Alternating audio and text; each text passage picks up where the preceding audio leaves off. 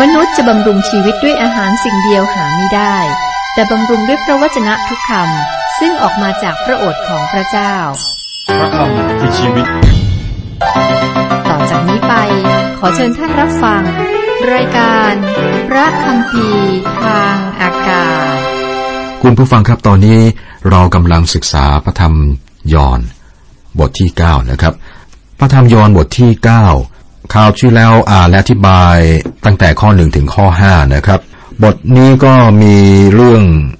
การรักษาคนตาบอดแต่กำเนิดขององค์พระคริสต์เหตุการณ์อยู่ในกรุงเยรูซาเล็ม ซึ่งถือว่าเป็นการอัศจรรย์ที่5และมีการบันทึกการอัศจรรย์การตอบสนองต่อการอัศจรรย์นั้นนะครับ อธิบายตั้งแต่ข้อหนึ่งถึงข้อห้าผมจะไม่อธิบายซ้ำนะครับ แต่จะอ่านข้อหนึ่งถึงข้อห้าแล้วก็ ข้อหกข้อเจ็ดจะอธิบายครับ เมื่อพระเยซูเสด็จดำเนินไปนั้นทรงเห็นชายคนหนึ่งตาบอดแต่กำเนิด และผู้สาวกของพระองค์ทูลถามพระองค์ว่า พระอาจารย์เจ้าข้าใครได้ทำผิดบาป ชายคนนี้หรือบิดามารดาของเขา เขาจึงเกิดมาตาบอด พระเยซูตรัสตอบเขาว่าไม่ใช่ว่าชายคนนี้หรือบิดามารดาของเขาได้ทำบาป แต่เขาเกิดมาตาบอด เพื่อให้พระราชกิจของพระเจ้าปรากฏในตัวเขา เราต้องกระทำพระราชกิจขององค์ ของพระองค์ผู้ทรงใช้เรามาเมื่อยังวันอยู่ เมื่อถึงกลางคืนไม่มีผู้ใดทำงานได้ ตราบใดที่เรายังอยู่ในโลก เราเป็นความสว่างของโลก ข้อ 6 ข้อ 7 เมื่อตรัสดังนั้นแล้วพระองค์ก็ทรงบ้วน พระเคระลงที่ดิน และทรงเอาพระเคระนั้นทำเป็นโคลนทาที่ตาของคนตาบอด แล้วตรัสสั่งเขาว่า จงไปล้างโคลนออกเสียในสระซิโลอัมเถิดซิโลอัมแปลว่าใช้ไป เขาจึงไปล้างแล้วกลับมาก็เห็นได้อองค์พระคริสต์สัมผัสคนตาบอด คนตาบอดนั้นก็เชื่อฟังพระองค์ พระองค์ต้องการสัมผัสสายตาฝ่ายจิตวิญญาณของเราด้วยนะครับ และประทานชีวิตใหม่ ให้แก่ประสาตาฝ่ายจิตวิญญาณของเรา จึงไม่ใช่คำถามว่าใครได้ทำบาป ในพระธรรมโรมบทที่สามข้อ 23 บอกว่า เพราะว่าทุกคนทำบาปและเสื่อมจากพระสิริของพระเจ้า ถ้าพระองค์ไม่ได้สัมผัสตาภายในของเรา เราก็จะมองไม่เห็น ตรงนี้ครับ มีคนมากมายในโบสถ์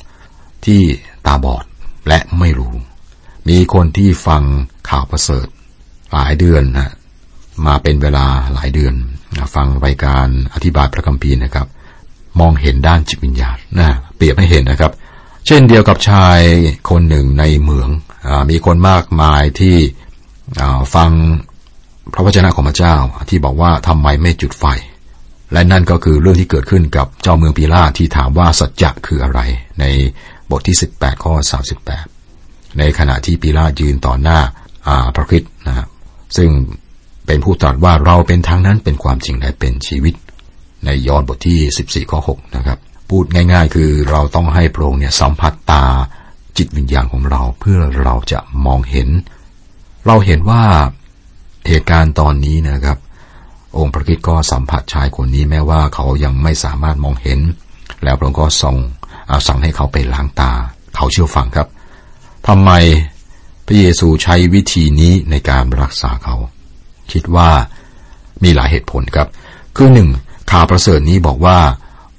พระเยซูทรงเป็นพระเจ้า แต่ก็สอนได้ว่าพระองค์เป็นมนุษย์ด้วย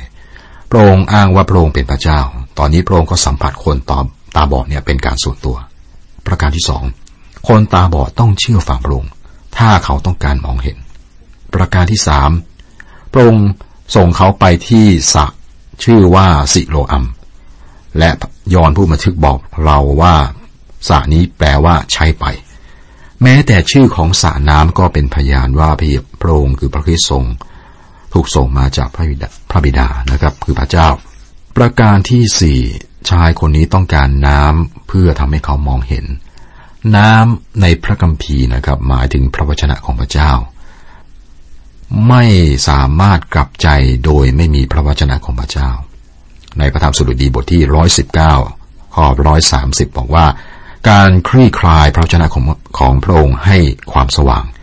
ทั้งให้ความเข้าใจแก่คนรู้น้อย ประการที่ห้าพวกยิวจำนวน มากนะครับหรือว่าคนยิวเนี่ยจำเป็นต้องมีคำพยานนี้ เพราะว่าในข้อ 29 พวกเขาบอกว่าเรารู้ว่าพระเจ้าได้ตรัสกับโมเสสแต่คนนั้นเราไม่รู้ว่าเขามาจากไหน คนยิวก็ต้องมองเห็นโดยเหตุการณ์พระเยซูรักษาคนตาบอด ว่าพระองค์นั้นเป็นทั้งพระเจ้าและมนุษย์ที่ถูกส่งมาจากองค์พระผู้เป็นเจ้า วิธีการรักษาโรคไม่ใช่เรื่องสำคัญ แต่เป็นผู้ซึ่งรักษาที่สำคัญ พระคิดเป็นผู้รักษาคนตาบอด ส่วนคนตาบอด สิ่งที่เขาทำคือวางใจและเชื่อฟังพูดถึงองค์พระคิดนะพระองค์ก็มีวิธีการต่างๆในการรักษาโรคนะครับ ถ้าศึกษาในพระคิดธรรมคัมภีร์ ทั้งโดยการสัมผัสและไม่สัมผัส และก็มีการสัมผัสและให้ไปล้างน้ำอย่างกรณีของชายตาบอดคนนี้ มีวิธีการรักษาหายหลายวิธี แต่สิ่งที่สำคัญคือให้มาหาพระคิดเชื่อศรัทธาในพระองค์เชื่อฟังพระองค์ในบทที่ 6 ข้อ 37 บอกว่า ผู้ที่มาหาเราเราก็จะไม่ทิ้งเขาเลย คุณผู้ฟังครับผมอยากจะให้เราเห็นภาพของคนตาบอด ที่เหมือนกับสภาพของเราในฐานะคนผิดคนบาป ก่อนที่เราจะกลับใจได้รับความรอดจากองค์พระผู้เป็นเจ้านะครับ คือหนึ่งคนตาบอดคนนี้ครับ อยู่นอกพระวิหาร ตัดขาดจากพระเจ้า อาจารย์เปาโลบอกไว้ในพระธรรมเอเฟซัสบทที่สองข้อสิบสองว่า เราเป็นคนที่ไม่มีส่วนในพันธสัญญา เราไม่มีหวัง เราอยู่ในโลกโดยปราศจากพระเจ้า นั่นคือสภาพของทุกคนก่อนที่ได้รับความรอด ปราศจากพระเจ้า ความหวังถูกตัดขาดไปสองชายตาบอดคนนี้ไม่เห็นพระผู้ช่วยรอด ก่อนที่เราเข้าใจเราไม่รู้ว่าพระคิด เป็นกุญแจ ไขประตู เราอยู่ในความมืดและไม่เข้าใจสิ่งนี้ได้ เราเป็นคนตาบอดโดยปราศจากพระองค์เราเข้าใจว่าพระองค์เป็นพระผู้ช่วยให้รอดของเราก่อนที่จะเชื่อศรัทธาหรือไม่ คงไม่อย่างนั้นอย่างนั้นนะครับ พระองค์เป็นองค์อัศจรรย์สำหรับเราหรือไม่ ไม่ เพราะว่าตอนนั้น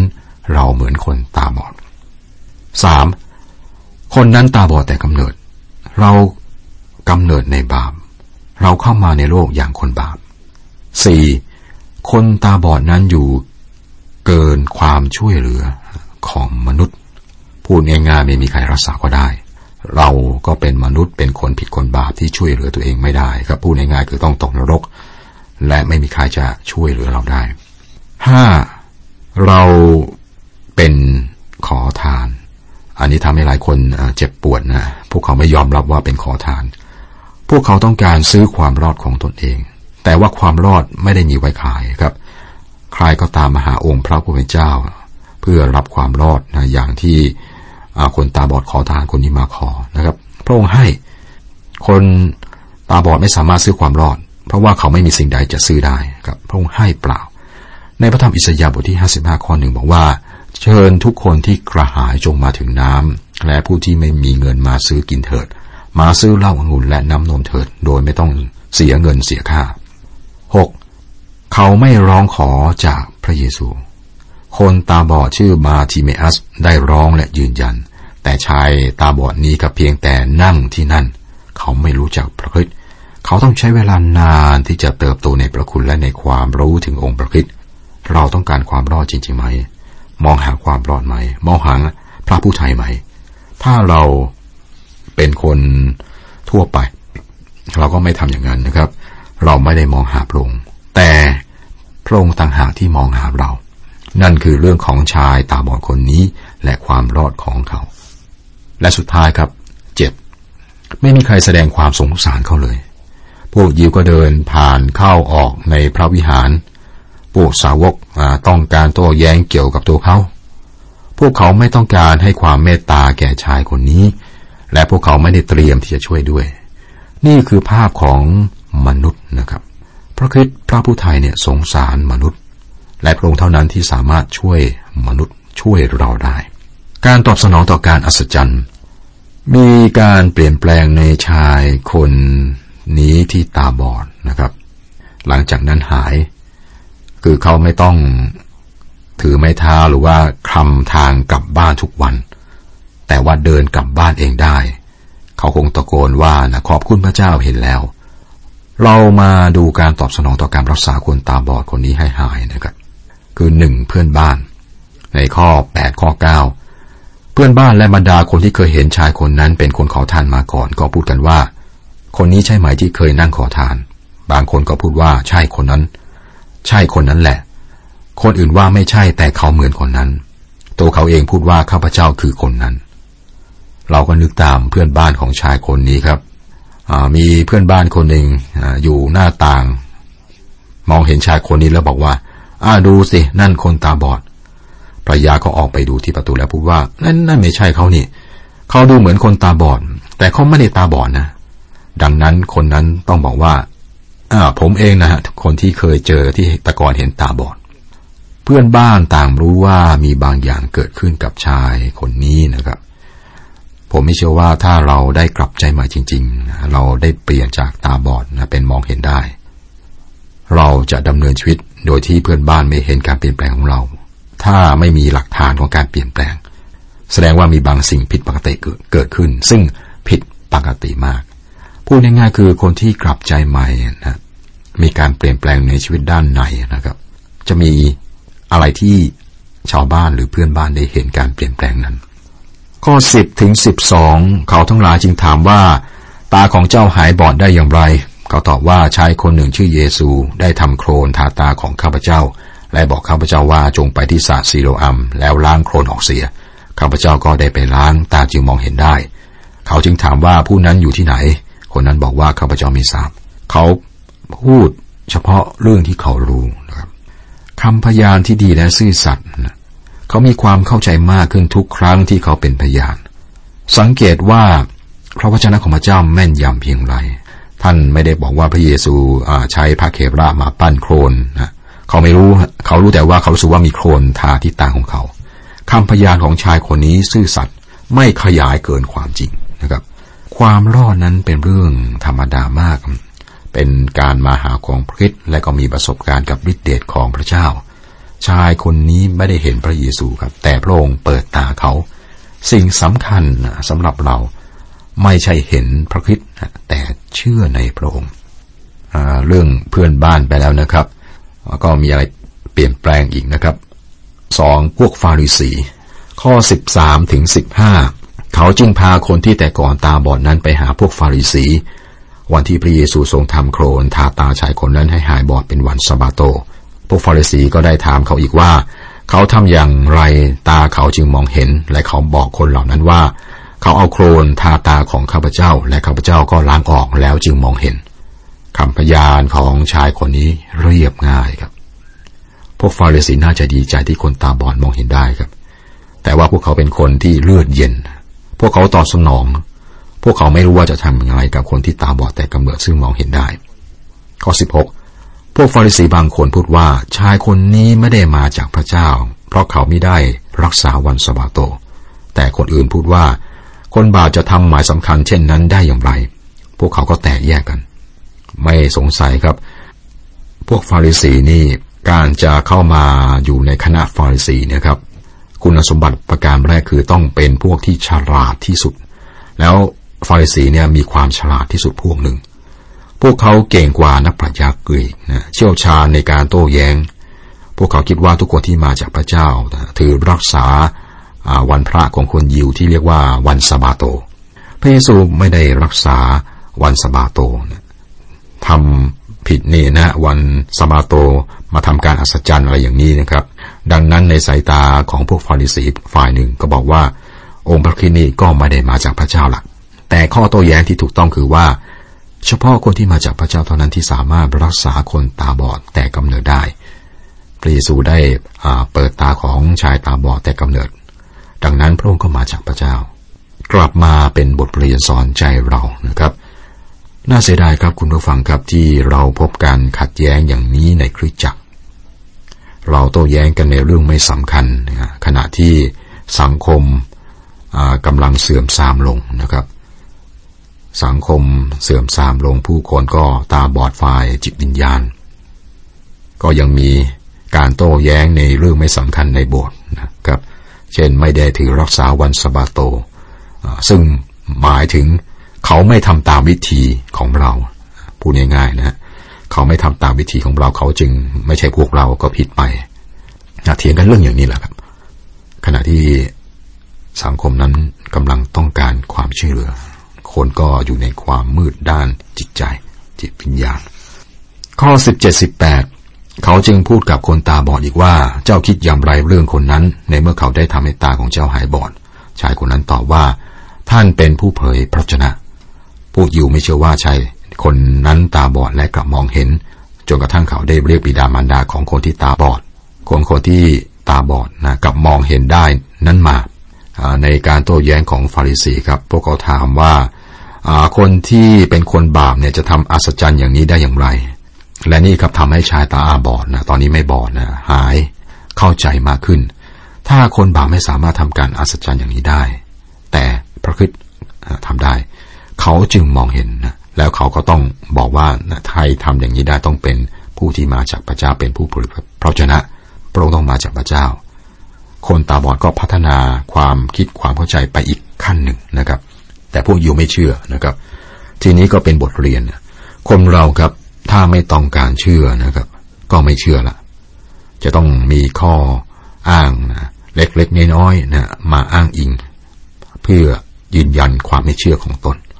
เพราะว่าพวกยิวไม่ยอมรับคำบรรยายของชายคนนี้ทำยังไงครับ เรียกพ่อแม่มาสามพ่อแม่ของชายคนนี้ครับ ข้อสิบเก้าถึงยี่สิบสอง แล้วถามว่าชายคนนี้เป็นบุตรของเจ้าหรือที่เจ้าบอกว่าตาบอดมาแต่กำเนิดทำไมเดี๋ยวนี้เขาจึงมองเห็น บิดามารดาของชายคนนั้นตอบว่าข้าพเจ้าทราบว่าคนนี้เป็นบุตรของข้าพเจ้า และทราบว่าเขาเกิดมาตาบอด แต่ไม่รู้ว่าทำไมเดี๋ยวนี้เขาจึงมองเห็น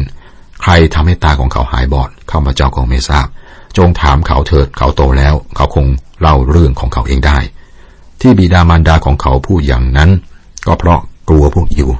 เพราะพวกยิวตกลงกันแล้วว่า ถ้าผู้ใดยอมรับว่าผู้นั้นเป็นพระคิดจะต้องอาไปเหตุผู้นั้นเสียจากธรรมศาลาผู้นำศาสนาต้องการที่จะเห็นด้วยกับพวกเขา ใครที่ไม่เห็นด้วยครับก็อาไปหิไป พ่อแม่ของชายตาชายคนนี้นะที่เคยตาบอดนะครับต้องการเอาตัวรอดจากปัญหานี้ก็โยนไปที่ลูกนะครับ ผู้นำศาสนาไม่ได้โต้แย้งว่าคนตาบอดเห็นได้หรือไม่นะครับ ประชาชนที่อยู่ที่นั่นก็ไม่ได้สงสัยในการอัศจรรย์ที่เกิดขึ้นด้วย 23 เหตุฉะนั้นบิดามารดาของเขาจึงพูดว่าเขาโตแล้วถามเขาเองเถิด พ่อแม่ชายคนนี้ก็รู้ว่ามีการอัศจรรย์เกิดขึ้น แต่พวกเขาไม่อยู่ในฐานะที่พร้อมจะอธิบายนะครับ ว่ามันเกิดขึ้นได้อย่างไร พวกและพวกเขาคือพ่อแม่ของชายคนนี้ครับก็ไม่ต้องการถูกขับไล่ออกจากธรรมศาลา เพราะว่านั่นจะทำให้พวกเขาถูกตัดขาดจากสังคมอย่างเด็ดขาด เนื่องจากว่าผู้นำศาสนาไม่สามารถปฏิเสธการอัศจรรย์ของพระคิดนะครับ พวกเขาจึงพยายามไม่ให้พระคิดได้รับเกียรติจากสิ่งนี้ นี่ก็เป็นบทศึกษา ที่เราศึกษาบทที่ 9 ของมัธรรมยอนในวันนี้ครับ ได้บทเรียนซ้อนใจหลายอย่าง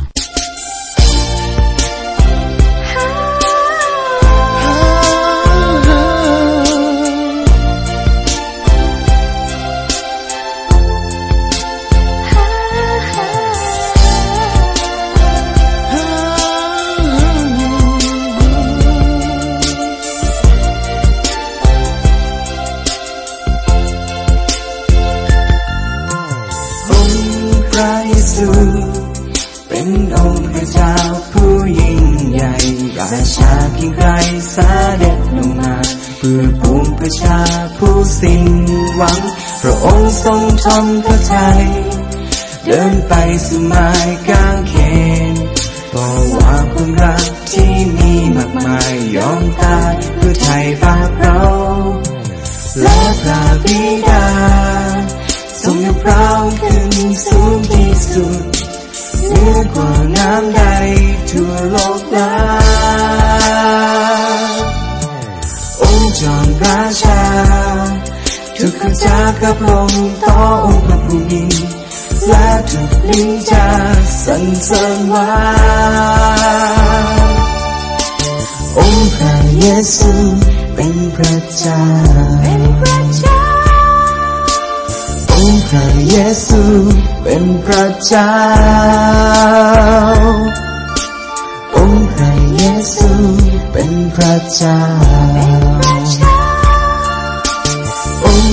เยซูเป็นพระเจ้า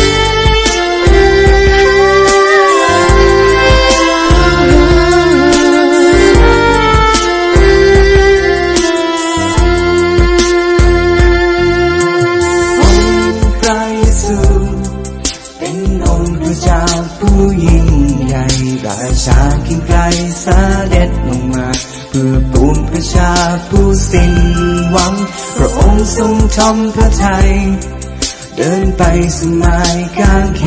นเพราะว่าความรักที่มีมากมายยอมตายเพื่อไถ่บาปเรา และพระบิดา